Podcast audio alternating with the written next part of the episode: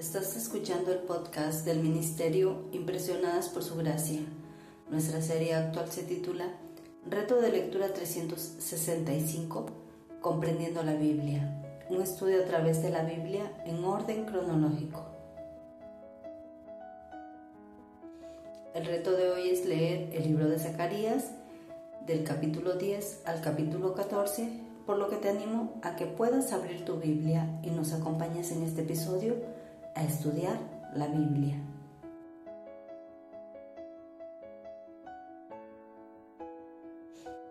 ¿Cuál es el propósito del simbolismo profético?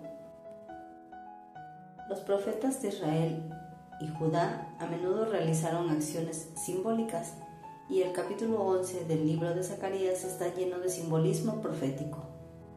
Los pastores representan buenos y malos líderes sobre Israel el quebrantamiento de la vara llamada favor, de lo cual leemos en el versículo 10, se refiere al quebrantamiento del pacto de Dios.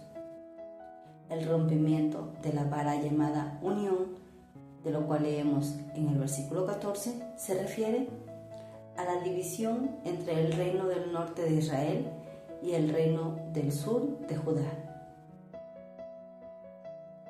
Las 30 piezas de plata representan el desprecio de Israel por el valor de Dios como su pastor, de lo cual te invito a leer en el versículo 12 y 13. A veces estos símbolos son obvios y a veces son difíciles de descifrar. Dios seguirá tratando de llegar a su pueblo, pero si lo rechazan, les quitará su protección y permitirá que los líderes malvados los opriman. Dios desea que le sirvamos, pero no obliga su voluntad sobre nosotros. Te invito a que en tu diario devocional escribas y respondas los siguientes cuestionamientos. ¿Cuáles son las características de los malos pastores? ¿Cuáles del buen pastor?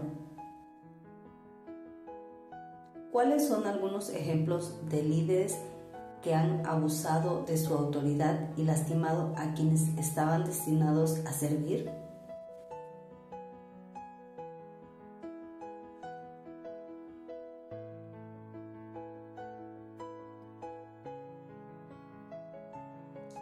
Mañana continuaremos con este viaje por la Biblia.